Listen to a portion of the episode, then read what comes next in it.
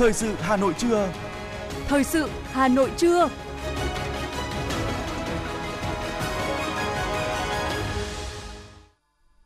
Thanh Hiền và Hoàng Nam xin được đồng hành cùng quý thính giả trong 30 phút của chương trình Thời sự trưa nay, thứ hai ngày 27 tháng 6. Chương trình có những nội dung chính sau đây. Chủ tịch Quốc hội Vương Đình Huệ gặp mặt cộng đồng người Việt Nam tại Hungary. Nhân ngày Gia đình Việt Nam 28 tháng 6, bàn về vấn đề phát huy truyền thống tốt đẹp gia đình Việt. Lập tổ chuyên gia triển khai nghiên cứu cải tạo cầu Long Biên. Phần tin thế giới có những tin chính, Mỹ Đức thảo luận nỗ lực giảm nhẹ ảnh hưởng từ cuộc khủng hoảng Ukraine. Sập khán đài xem đấu bò, 4 người chết, hàng trăm người bị thương ở Colombia. Sau đây là nội dung chi tiết sẽ có trong chương trình. Thưa quý vị và các bạn, chiều hôm qua theo giờ địa phương, trong khuôn khổ chuyến thăm chính thức Hungary tại thủ đô Budapest, Chủ tịch Quốc hội Vương Đình Huệ và đoàn đại biểu cấp cao Quốc hội Việt Nam đã đến thăm Đại sứ quán Việt Nam và gặp gỡ cộng đồng người Việt Nam tại Hungary. Tại cuộc gặp, Chủ tịch Quốc hội Vương Đình Huệ đã ghi nhận các kiến nghị của cộng đồng người Việt Nam tại Hungary về việc cần có luật về đổi mới sáng tạo, chuyển đổi số, thu hút đầu tư vào các lĩnh vực công nghệ, đổi mới sáng tạo, khởi nghiệp để tạo ra các sản phẩm có hàm lượng trí tuệ cao, tiếp tục hoàn thiện thể chế pháp luật về đầu tư kinh doanh, sửa đổi luật phòng chống bạo lực gia đình để bảo vệ tốt hơn cho trẻ em, tăng cường đầu tư phát triển các phong trào thể dục thể thao để nâng cao sức khỏe thể chất cho người dân – về việc đàm phán xây dựng khuôn khổ hợp tác để kết nối hai nền kinh tế Việt Nam Hungary. Chủ tịch Quốc hội cho biết, ngay trong khuôn khổ chuyến thăm chính thức Hungary lần này, Quốc hội Việt Nam và Quốc hội Hungary sẽ ký thỏa thuận hợp tác mới nhằm nâng tầm hợp tác nghị viện song phương, tăng cường phối hợp giám sát quá trình triển khai thực hiện các thỏa thuận hợp tác giữa hai chính phủ, chia sẻ kinh nghiệm xây dựng luật pháp, việc xây dựng và phát triển hệ sinh thái đổi mới sáng tạo toàn cầu đang được chính phủ triển khai thực hiện – chính Quốc hội cũng đang xây dựng một mạng lưới sáng kiến Quốc hội Việt Nam để huy động sự tham gia của các chuyên gia trong nước, chuyên gia người Việt Nam ở nước ngoài và chuyên gia người nước ngoài quan tâm đến Việt Nam, đóng góp trí tuệ cho Quốc hội. Nhân dịp này, Chủ tịch Quốc hội biểu dương Đại sứ quán Việt Nam tại Hungary đã thực hiện rất trách nhiệm công tác lãnh sự và bảo hộ công dân trong thời gian qua – Chủ tịch Quốc hội khẳng định Đảng và Nhà nước luôn quan tâm và coi cộng đồng người Việt Nam ở nước ngoài là bộ phận không thể tách rời, là nguồn lực của cộng đồng dân tộc và là nhân tố quan trọng góp phần tăng cường quan hệ hợp tác, hữu nghị giữa Việt Nam với các nước. Xác định nội dung công việc, thời hạn hoàn thành các nhiệm vụ trong quá trình xây dựng, triển khai, quản lý vận hành hệ thống thông tin báo cáo thành phố, bảo đảm sự phối hợp chặt chẽ, phân công rõ ràng trách nhiệm của cơ quan, đơn vị có liên quan là những yêu cầu trong kế hoạch số 173 của Ủy ban nhân dân thành phố Hà Nội về xây dựng, triển khai và quản lý vận hành hệ thống thông tin báo cáo thành phố Hà Nội giai đoạn 2022-2025. Kế hoạch xác định rõ các mục tiêu về xây dựng, triển khai, quản lý vận hành hệ thống thông tin báo cáo thành phố thời gian tới, trong đó, giai đoạn 1, quý 3 năm 2022 sẽ triển khai thí điểm hệ thống thông tin báo cáo thành phố đối với báo cáo kinh tế xã hội tới một số sở ban ngành, Ủy ban nhân dân các quận huyện thị xã, Ủy ban nhân dân các xã phường thị trấn trên địa bàn thành phố. Giai đoạn 2, quý 4 năm 2022 sẽ triển khai đối với báo cáo kinh tế xã hội tới tất cả các sở ban ngành, Ủy ban nhân dân các quận huyện thị xã, Ủy ban nhân dân các xã phường thị trấn bảo đảm 100% báo cáo kinh tế xã hội của thành phố được triển khai trên hệ thống thông tin báo cáo của thành phố. Đáng chú ý, trong giai đoạn 3 năm 2023 sẽ triển khai hệ thống thông tin báo cáo thành phố đối với các chế độ báo cáo còn lại tới tất cả các sở ban ngành, Ủy ban nhân dân các quận huyện thị xã, Ủy ban nhân dân các xã phường thị trấn trên địa bàn thành phố. Qua đó bảo đảm 100% chế độ báo cáo thuộc phạm vi quản lý của thành phố, không phải báo cáo chính phủ, Thủ tướng Chính phủ mà được triển khai trên hệ thống thông tin báo cáo của thành phố. Tại công văn số 539, Phó Thủ tướng Lê Văn Thành phê duyệt khung chính sách bồi thường, hỗ trợ tái định cư dự án cải tạo, nâng cấp đoạn Hà Nội Vinh, tuyến đường sắt Hà Nội Thành phố Hồ Chí Minh. Theo đó, Phó Thủ tướng Lê Văn Thành giao Bộ Giao thông Vận tải, Ủy ban nhân dân các tỉnh Thanh Hóa, Nghệ An tiếp tục giả soát, chịu trách nhiệm toàn diện về tính chính xác của thông tin và số liệu, chỉ đạo thực hiện khung chính sách đã được phê duyệt theo đúng quy định pháp luật, dự án cải tạo nâng cấp đoạn Hà Nội Vinh trên tuyến đường sắt Hà Nội, Thành phố Hồ Chí Minh có địa điểm xây dựng qua địa phận các tỉnh thành phố Hà Nội, Hà Nam, Nam Định, Ninh Bình, Thanh Hóa, Nghệ An. Phạm vi dự án có điểm đầu tại ga Hà Nội, điểm cuối tại ga Vinh với tổng chiều dài khoảng 319 km, nhưng không bao gồm các hạng mục đã được đầu tư trong dự án cải tạo, nâng cấp các công trình thiết yếu đoạn Hà Nội Vinh sử dụng vốn trung hạn năm 2016-2020.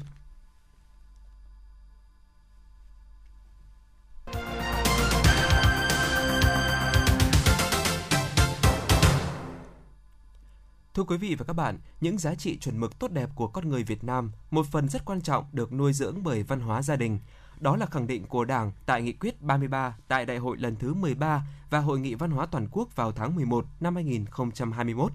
Đảng đặt ra vấn đề xây dựng hệ giá trị quốc gia, hệ giá trị văn hóa và con người Việt Nam gắn với việc gìn giữ, phát triển hệ giá trị gia đình Việt Nam trong thời kỳ mới. Vậy làm thế nào để phát huy được truyền thống tốt đẹp của gia đình Việt, xây dựng được những gia đình hạnh phúc, tạo ra những công dân hạnh phúc và có ích cho xã hội? Phóng viên Hoa Mai đã có cuộc trao đổi với Phó Giáo sư Tiến sĩ Bùi Hoài Sơn, Ủy viên Thường trực Ủy ban Văn hóa Giáo dục của Quốc hội xoay quanh nội dung này. Trước hết thì xin cảm ơn Phó Giáo sư Tiến sĩ Bùi Hoài Sơn, Ủy viên Thường trực Ủy ban Văn hóa Giáo dục của Quốc hội đã nhận lời tham gia chương trình của Đài Phát thanh và Truyền hình Hà Nội. Thưa Phó Giáo sư Tiến sĩ Bùi Hoài Sơn, gia đình vốn được coi là chốn yêu thương để đi về, là bệ đỡ tinh thần vô giá của mỗi con người. Dù gia đình lớn hay là gia đình nhỏ thì đó đều là nơi giúp chúng ta hình thành nhân cách từ tấm bé. Với riêng cá nhân ông thì gia đình có ý nghĩa như thế nào ạ? À, với tôi ấy, và chủ quan tôi nghĩ chắc mọi người cũng như vậy thì gia đình là nơi gắn bó thiêng liêng nhất của mỗi người à, ở đó thì chúng ta có được sự cảm nhận à, tốt nhất về tình thương yêu chăm sóc chia sẻ ờ, hạnh phúc và rất nhiều những cái cảm xúc và giá trị tuyệt vời nhất. Nên là không phải ngẫu nhiên ừ, khi ai đó nói về gia đình ấy, thì chúng ta đều nghĩ đó là một cái tổ ấm hạnh phúc. Tôi thì rất thích cái lời, một bài hát của ờ, Dan Vâu ấy, là đường về nhà là vào tim ta, dẫu nắng mưa gần xa, thất bát vinh danh, nhà vẫn luôn chờ ta. Vì thế nên là tôi nghĩ rằng ấy à, khi chúng ta đã xem gia đình là thiêng liêng nhất thì chúng ta cần dành nhiều hơn thời gian cho gia đình chăm chút nhiều hơn cho gia đình nghĩ và làm nhiều hơn cho gia đình Việc chúng ta xây dựng thành công hệ giá trị từ mỗi gia đình thì sẽ có ý nghĩa như thế nào trong việc xây dựng hệ giá trị quốc gia và giá trị văn hóa chuẩn mực con người Việt Nam? Thưa và giáo sư tiến sĩ Bùi Hoài Sơn ạ. Tôi nghĩ à, vì gia đình là tế bào của xã hội nên mỗi tế bào tốt thì sẽ góp phần hình thành nên một xã hội tốt. Đối với mỗi gia đình ấy, thì cái việc xác định và xây dựng thành công hệ giá trị gia đình chính là lúc chúng ta đưa ra những cái ước mơ hoài bão mục đích và lẽ sống cho mỗi thành viên và cả gia đình. Cái điều này không chỉ có ích cho mỗi gia đình mà còn đem lại lợi ích cho cả quốc gia. Chính vì thế nên là không chỉ ở nước ta thì nước nào trên thế giới cũng lấy gia đình là gốc để xây dựng nên đạo đức cho xã hội. Khi chúng ta nhìn vào gia đình nhật bản chẳng hạn ấy, thì chúng ta sẽ thấy là cái cách thực hành văn hóa truyền thống nghiêm cẩn của họ từ cách tôn trọng vợ chồng này hay là người già này hay là cách thức làm gương chăm sóc trẻ em ấy, đã trở thành khuôn mẫu cơ bản của văn hóa Nhật Bản và từ văn hóa gia đình thì mở rộng ra văn hóa của xã hội sẽ khiến cho môi trường xã hội tốt lành hơn và nó tạo điều kiện cho đất nước phát triển từ chính những cái giá trị văn hóa cơ bản xuất phát từ chính gia đình. Chủ đề của Ngày Gia đình Việt Nam năm nay là gia đình bình an, xã hội hạnh phúc. Với khát vọng đất nước hùng cường, bình an hạnh phúc thì mỗi gia đình tế bào của xã hội cũng phải khỏe mạnh và bình an. Theo ông, tại sao chúng ta phải xây dựng hệ giá trị con người Việt Nam gắn với gia đình? Theo xã hội học ấy, thì gia đình là môi trường xã hội hóa đầu tiên và quan trọng nhất của con người. Ờ, từ chính gia đình thì những bài học quan trọng đầu đời đầu tiên ấy, ờ, các cái cách sống làm người, những cái truyền thống văn hóa được cha mẹ, ông bà truyền lại cho con cháu. Từ đây thì văn hóa gia đình, văn hóa cộng đồng và rộng hơn là văn hóa của đất nước được trao truyền và phát triển. Đó là lý do tại sao chúng ta phải tập trung xây dựng hệ giá trị con người từ chính môi trường gia đình. Và không những thế thì những bất cập của cuộc sống rồi cũng sẽ kết thúc ở gia đình. Gia đình cũng có những cái biểu hiện căn bản nhất của xã hội. Gia đình hạnh phúc thì sẽ tạo điều kiện để hình thành nên xã hội hạnh phúc và ngược lại. Xã hội hạnh phúc thì cũng tạo điều kiện cho việc hình thành nên một cái gia đình hạnh phúc đó chính là lý do tại sao gia đình trở nên quan trọng như vậy trong bối cảnh xã hội hiện đại. Vì thế nên là tôi hoàn toàn ủng hộ chủ đề gia đình năm nay là gia đình bình an và xã hội hạnh phúc. Vâng có một vấn đề nữa mà chúng ta vẫn cần phải trao đổi đó là ừ, hiện tượng bạo lực gia đình ly hôn tự tử ở trẻ em đã xảy ra với tần suất dày hơn trong cái xã hội hiện nay. Vậy ông có suy nghĩ và lý giải như thế nào về những hiện tượng này ạ? Như tôi đã nói thì gia đình là biểu hiện của xã hội Ờ, khi chúng ta thấy gia đình có những biểu hiện trục trặc ấy chúng ta cũng có thể liên hệ với lại những cái trục trặc khác trong đời sống xã hội ảnh hưởng đến gia đình. Và tất nhiên là cả cái chiều ngược lại nữa. Như thế thì các biểu hiện như là bạo lực gia đình này, ly hôn này hay là tự tử ở trẻ em ấy, nó có những nguyên nhân xã hội của nó.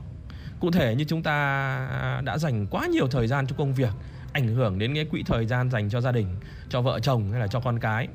Hay là chúng ta mải miết chạy theo những cái giá trị ờ, vật chất, tiền bạc mà lơ đãng với những cái giá trị tình cảm, yêu thương đang chờ chúng ta ở gia đình? Hay là chúng ta bị chi phối bởi các phương tiện truyền thông mới này với mạng xã hội này với thế giới ảo này mà chúng ta coi nhẹ những giá trị đang tồn tại trong đời sống thật ở mỗi gia đình? Tất cả thì khiến cho gia đình bị tổn thương và xã hội bị tổn thương. Đó là lý do khiến cho gia đình có các cái hiện tượng tiêu cực. Vâng, chúng ta đang trên con đường xác định rõ giá trị của gia đình Việt Nam. Theo ông, chúng ta cần phải giữ gìn và bổ sung những điểm mới gì trong xã hội ngày nay ạ? Gia đình truyền thống Việt Nam thì có rất nhiều những cái giá trị tốt đẹp cần được gìn giữ trong bối cảnh xã hội hiện nay. Tuy vậy thì mỗi bối cảnh xã hội thì đòi hỏi những cái giá trị phù hợp. Trong đó thì có sự kết hợp giữa truyền thống và hiện đại đây thì tôi nghĩ rằng là những cái giá trị như là dân chủ này hay là tôn trọng này hay là chia sẻ trong gia đình chắc chắn à, sẽ là những định hướng lớn để chúng ta xây dựng nên một cái xã hội văn minh và góp phần khơi dậy khát vọng xây dựng đất nước phồn vinh và hạnh phúc. Vâng, xin trân trọng cảm ơn ông. Thưa quý vị các bạn, trong cuộc sống còn có rất nhiều hoàn cảnh gia đình hội viên phụ nữ có hoàn cảnh khó khăn để hỗ trợ cho những gia đình phụ nữ yếu thế ổn định cuộc sống các cấp hội Liên hiệp Phụ nữ Hà Nội cũng đã huy động các nguồn lực nhằm hỗ trợ cho hội viên phụ nữ có hoàn cảnh khó khăn xây sửa nhà cửa, an cư lạc nghiệp. Thời gian qua, với sự nỗ lực của các cấp hội Liên hiệp Phụ nữ Hà Nội sẽ ngày càng có nhiều hơn những ngôi nhà nhân ái như thế được xây dựng, sửa chữa. Đó sẽ là nguồn động viên, hỗ trợ ý nghĩa, giúp chị em vơi bớt khó khăn, thêm động lực để vươn lên trong cuộc sống. Vốn là hộ nghèo, bản thân chị Lê Thị Tuyết Lê Thị Thuyết thôn Hoàng Xá, xã Phú Túc, huyện Phú Xuyên không có công việc ổn định, sức khỏe yếu, lại phải nuôi con ăn học, khiến cuộc sống của gia đình chị hết sức khó khăn. Biết hoàn cảnh chị gian khó, Hội Liên hiệp Phụ nữ Hà Nội và các ban ngành đoàn thể của huyện Phú Xuyên đã đóng góp hỗ trợ gia đình chị Lê Thị Thuyết xây dựng lại ngôi nhà.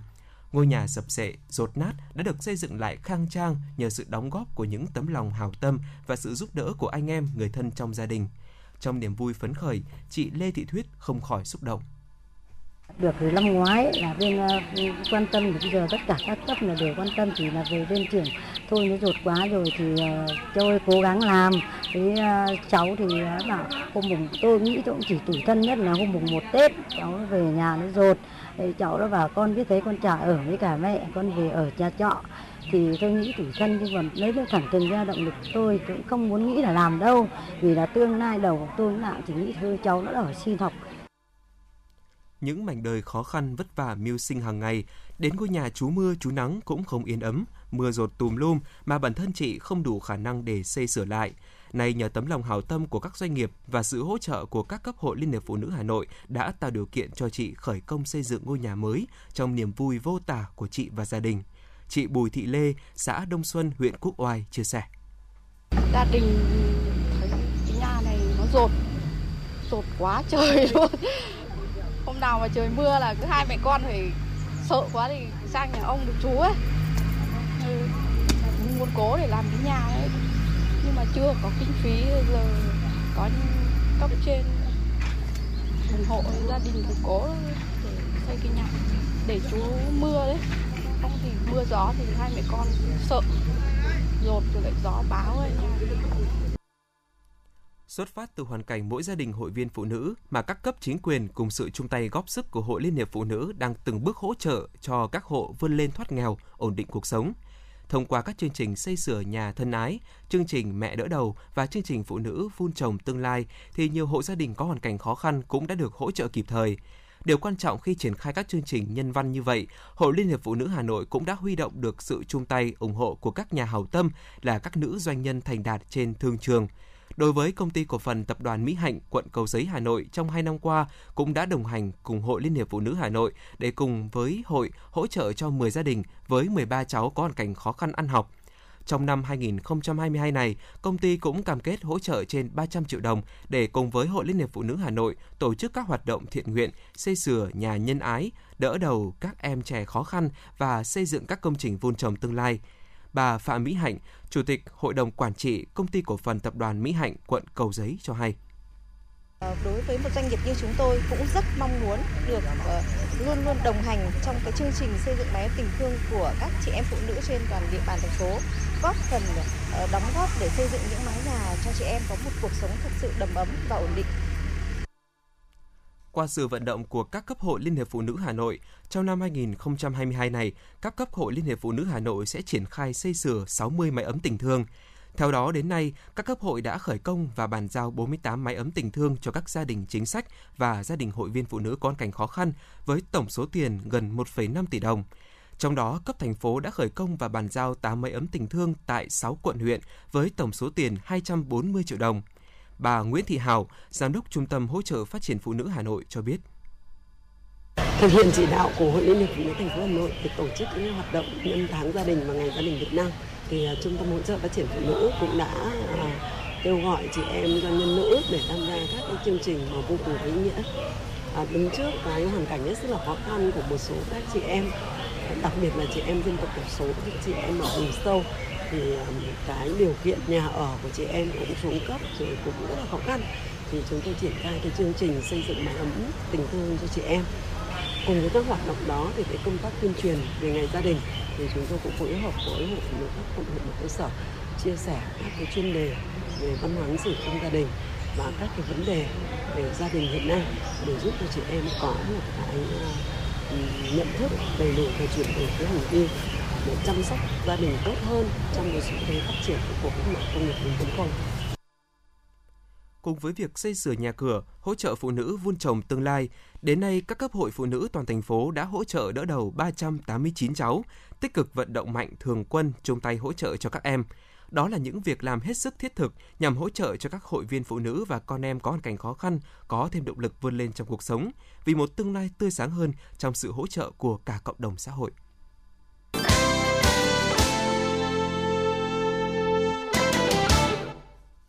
Tiếp theo là một số thông tin kinh tế.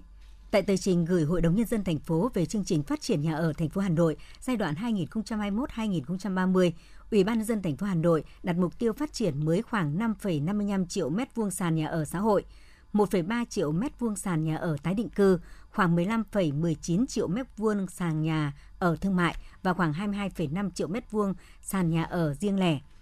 Dự tính tổng nhu cầu vốn đầu tư xây dựng nhà ở cho giai đoạn này là khoảng 880.000 tỷ đồng, trong đó nhu cầu vốn ngân sách khoảng 11.700 tỷ đồng. Về giải pháp huy động nguồn vốn, Ủy ban nhân dân thành phố Hà Nội đề xuất bố trí hợp lý nguồn vốn từ ngân sách nhà thành phố, sử dụng hiệu quả nguồn tiền thu được từ quỹ 20%, 25% đất ở tại các dự án đầu tư nhà ở thương mại dự án khu đô thị để xây dựng nhà ở xã hội cho các đối tượng chính sách, công nhân, người lao động tại các khu cụm công nghiệp, nhà ở học sinh, sinh viên.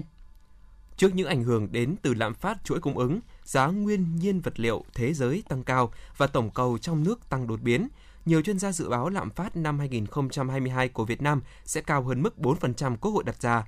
Theo ông Nguyễn Bích Lâm, nguyên Tổng cục trưởng Tổng cục Thống kê, Bộ Kế hoạch và Đầu tư, có 3 nhóm yếu tố chính gây áp lực lên lạm phát đối với nền kinh tế Việt Nam trong thời gian tới. Thứ nhất, lạm phát chuỗi cung ứng. Đây là nhóm yếu tố tạo áp lực lớn nhất đến lạm phát của nền kinh tế trong thời gian tới. Thứ hai, giá nguyên nhiên vật liệu tăng cao. Ngoài ra, giá nguyên vật liệu kim loại công nghiệp, phân bón thức ăn chăn nuôi, giá lương thực thế giới tăng cao, vượt dự báo của nhiều tổ chức tài chính và kinh doanh hàng hóa quốc tế. Trong khi đó, kinh tế Việt Nam có độ mở lớn, sản xuất trong nước phụ thuộc nhiều vào nguyên nhiên vật liệu nhập khẩu. Sáng nay giá vàng SJC tăng lên mức 67,95 đến 68,65 triệu đồng một lượng mua vào và bán ra. Cùng lúc giá vàng thế giới tăng lên mức 1.832,3 một đô la Mỹ trên ounce. Mở cửa phiên giao dịch sáng nay, công ty vàng bạc đá quý Sài Gòn SJC niêm yết giá vàng mua vào 67,95 triệu đồng một lượng, Giá bán ra là 68,65 triệu đồng một lượng, tăng 150.000 đồng một lượng ở chiều mua vào và tăng 50.000 đồng một lượng ở chiều bán ra so với đóng cửa phiên giao dịch ngày 24 tháng 6. Chênh lệch giá mua bán vàng SJC hiện ở mức 700.000 đồng một lượng – Cùng thời điểm, tập đoàn Doji niêm yết giá vàng mua vào bán ra ở mức 67,85 đến 68,60 triệu đồng một lượng. So với chốt phiên giao dịch ngày 24 tháng 6, giá vàng tại Doji tăng 100.000 đồng một lượng ở chiều mua vào và tăng 50.000 đồng một lượng ở chiều bán ra. Chênh lệch giá mua bán vàng tại Doji ở mức 750.000 đồng một lượng.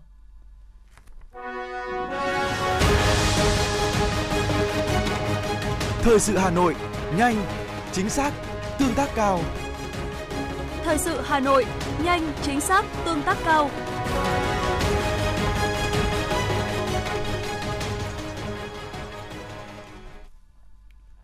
Theo báo cáo của địa phương, đến hết ngày 24 tháng 6, cả nước ghi nhận khoảng 77.000 ca sốt xuất huyết. Con số này tăng khoảng hơn 10.000 ca so với tuần trước đó. Đã có 30 trường hợp tử vong vì sốt xuất huyết.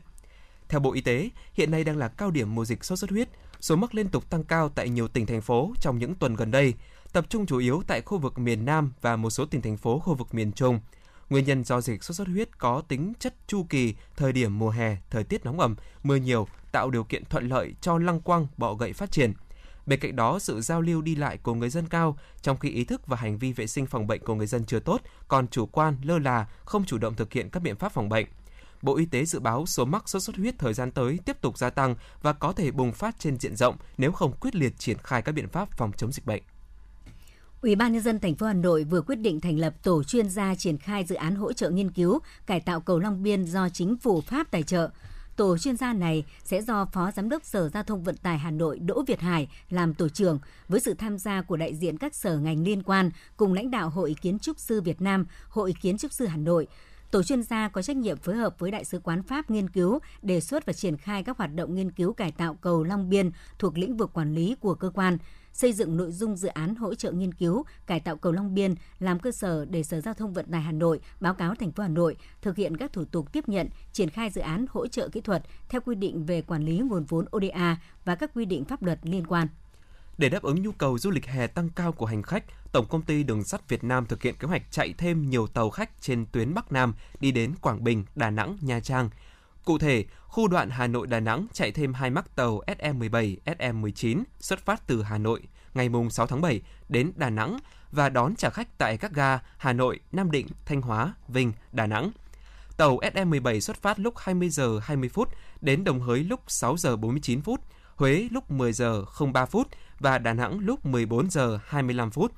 Tàu SM19 xuất phát lúc 19 giờ 55 đến Đồng Hới lúc 6 giờ 07, Huế lúc 9 giờ 22 và Đà Nẵng lúc 12 giờ 10 phút. Khu đoạn Hà Nội Đồng Hới, ngành đường sắt chạy thêm tàu QB5 ngày 10 tháng 7 từ Hà Nội đến Đồng Hới và đón trả khách tại các ga Hà Nội, Nam Định, Ninh Bình, Vinh, Đồng Hới. Tàu QB5 xuất phát lúc 22 giờ 10 phút và đến Đồng Hới lúc 7 giờ 20 phút. Ông Vũ Hồng Trường, Tổng Giám đốc Hà Nội Metro cho biết Cát Linh Hà Đông là tuyến đường sắt đô thị duy nhất tại Hà Nội đang vận hành. Đây là một hình thức mới văn minh của vận tải hành khách công cộng, tuy chưa có kết nối với các tuyến khác. Ông Trường cho biết, theo thông lệ quốc tế, đường sắt Metro không vận hành hàng hóa mà chỉ vận chuyển hành lý sách tay. Tuy nhiên gần đây, Khách hàng đi tuyến metro đã tự trang bị xe đạp mini gấp lại để đi từ nhà đến ga tàu và đi từ ga cuối đến điểm cần đến. Trước mắt để tạo điều kiện tối đa cho người dân và trong điều kiện dư địa về năng lực vận chuyển của tàu còn rất lớn, đơn vị sẽ cho người dân đưa xe đạp lên tàu. Tuy nhiên, hành khách phải gấp xe lại và không ảnh hưởng đến hành khách khác. Đến khi lượng khách tăng nhiều và kết nối ngày một cải thiện hơn, Hà Nội Metro sẽ xem xét có giải pháp phù hợp để vừa tạo điều kiện tối đa cho hành khách cũng như phát huy được năng lực vận chuyển của vận chuyển. Cũng theo ông Trường, văn hóa đi tàu giờ tốt hơn, nhưng đơn vị sẽ bổ sung thêm một số yêu cầu như trong toa tàu, khách giữ trật tự công cộng, nhất là thời gian qua có nhiều phản ánh về việc hành khách nói rất to, do đó đơn vị sẽ vừa nhắc nhở, vừa có biển cắm tại chỗ. Khoảng 4 giờ 15 phút ngày hôm nay, Công an quận Hai Bà Trưng Hà Nội nhận được tin vụ cháy xảy ra tại nhà số 53, ngõ 103, phố mùng 8 tháng 3, phường Quỳnh Mai. Trong nhà còn 4 người cùng gia đình bị mắc kẹt. Nhận được tin báo, Công an quận Hai Bà Trưng điều động 2 xe chữa cháy cùng 15 cán bộ chiến sĩ nhanh chóng có mặt tại hiện trường. Các cán bộ chiến sĩ phòng cháy chữa cháy đã triển khai thang chuyên dụng lên tầng 3 cứu 4 người mắc kẹt, đưa ra ngoài an toàn, đồng thời tổ chức chữa cháy. Sau khoảng 20 phút, đám cháy được dập tắt hoàn toàn. Hiện tại sức khỏe 4 người trong gia đình thoát nạn an toàn là anh Hoàng Tuấn Hất, sinh năm 1978, chủ nhà, chị Lê Hồng Hất, sinh năm 1979, vợ anh Hải, cùng hai cháu nhỏ Hoàng Minh Ca, sinh năm 2005 và Hoàng Minh Ca, sinh năm 2011 đã ổn định. Theo công an quận Hai Bà Trưng, khu vực cháy tại bếp tầng 2 của ngôi nhà cháy một số đồ dùng của gia đình như nồi cơm điện, lò vi sóng. Hiện lực lượng chức năng đang khống chế thiệt hại. Công an quận Hà Đông, thành phố Hà Nội đang xác minh điều tra vụ giả danh cán bộ công an lừa đảo chiếm đoạt tài sản với số tiền là 500 triệu đồng. Trước đó, Công an quận Hà Đông tiếp nhận đơn trình báo của ông T, sinh năm 1962, trú tại Trương Mỹ, Hà Nội, về việc nhận được một cuộc điện thoại của một đối tượng tự xưng là cán bộ công an. Đối tượng thông báo ông T có lệnh bắt của cơ quan điều tra và yêu cầu ông chuyển tiền để phục vụ điều tra. Sau đó ông T đã chuyển 500 triệu đồng vào tài khoản của đối tượng.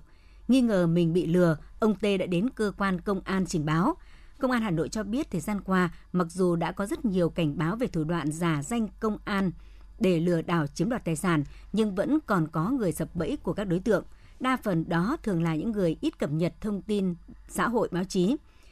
Khi xảy ra vụ việc, nạn nhân lo sợ bị mất uy tín nên có trường hợp không trình báo với cơ quan công an, gây khó khăn cho công tác điều tra xử lý. Công an thành phố Hà Nội khuyến cáo người dân cần cảnh giác, tuyên truyền đến người thân bạn bè về các thủ tục trên, tránh mắc bẫy của đối tượng xấu. Để làm việc với người dân, cơ quan công an sẽ trực tiếp gửi giấy mời, giấy triệu tập hoặc gửi qua công an địa phương, tuyệt đối không yêu cầu công dân chuyển tiền vào tài khoản ngân hàng. Khi phát hiện các trường hợp có dấu hiệu lừa đảo như trên, nhân dân cần báo ngay cho cơ quan công an nơi gần nhất.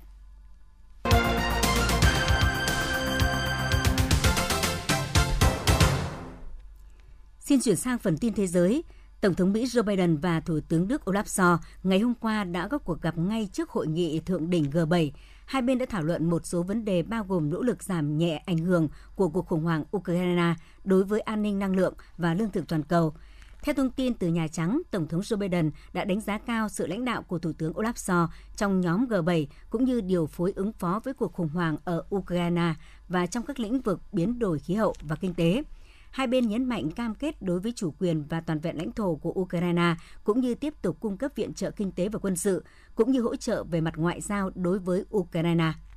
Tổng thống Putin sẽ thăm Turkmenistan và Tajikistan trong tuần này. Đây là chuyến công du nước ngoài đầu tiên của nhà lãnh đạo Nga kể từ khi Moscow tiến hành chiến dịch quân sự đặc biệt ở Ukraine hồi cuối tháng 2. Đây cũng là lần đầu tiên ông Putin có chuyến công du nước ngoài kể từ sau chuyến thăm Trung Quốc hồi đầu tháng 2 để dự lễ khai mạc Thế vận hội mùa đông ở Bắc Kinh và hội đàm với Chủ tịch Trung Quốc Tập Cận Bình.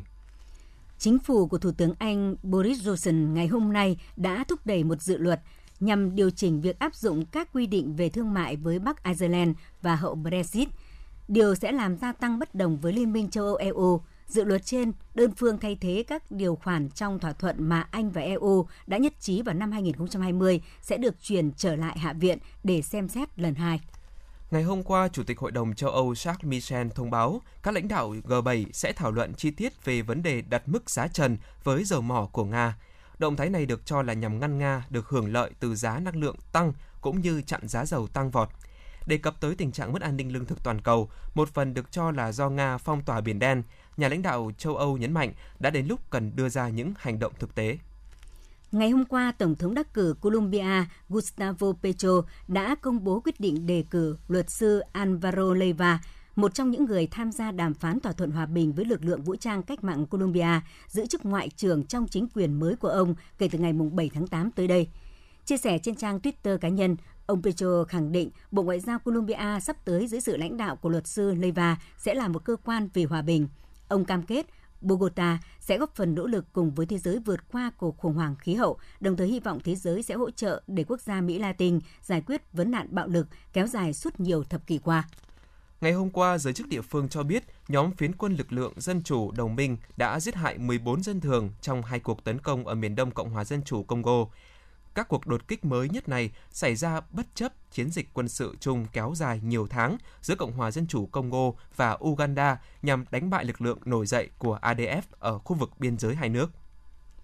Ít nhất 4 người thiệt mạng và hàng trăm người bị thương sau sự cố sập khán đài ở trường đấu bò tại miền trung Colombia ngày hôm qua. Giới chức trách tỉnh Tolima xác nhận vụ việc xảy ra tại thành phố El Espinal và bốn nạn nhân xấu số bao gồm hai phụ nữ, một nam giới và một trẻ em. Theo những hình ảnh được đăng tải trên mạng xã hội, một khu khán đài bằng gỗ cao 3 tầng chật kín khán giả đã bất ngờ đổ sập, hất văng hàng chục người rơi xuống đất.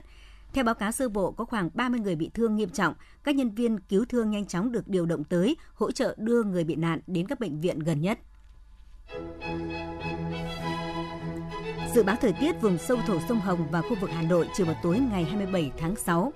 Vùng đồng bằng Bắc Bộ, chiều nắng nóng có nơi nắng nóng gai gắt, tối có mưa rào và rông vài nơi, gió đông nam đến Nam cấp 2, cấp 3, nhiệt độ từ 29 đến 37 độ. Vùng núi Ba Vì Sơn Tây chiều nắng nóng gai gắt, chiều tối và tối có mưa rào và rông gió nhẹ, nhiệt độ từ 29 đến 37 độ. Ngoại thành từ Phúc Thọ tới Hà Đông, chiều nắng nóng gai gắt, tối không mưa, gió đông nam đến nam cấp 2 cấp 3, nhiệt độ từ 31 đến 37 độ. Phía nam từ Thanh Oai đến Thường Tín, Ứng Hòa, chiều nắng nóng gai gắt, chiều tối và tối có thể có rông, gió đông nam đến nam cấp 2 cấp 3, nhiệt độ từ 30 đến 38 độ. Mê Linh Đông Anh Sóc Sơn, chiều nắng nóng gai gắt, tối không mưa, gió đông nam đến nam cấp 2 cấp 3, nhiệt độ từ 30 đến 37 độ. Trung tâm thành phố Hà Nội, chiều nắng nóng gai gắt, tối không mưa, gió đông nam đến nam cấp 2 cấp 3, nhiệt độ từ 31 đến 37 độ.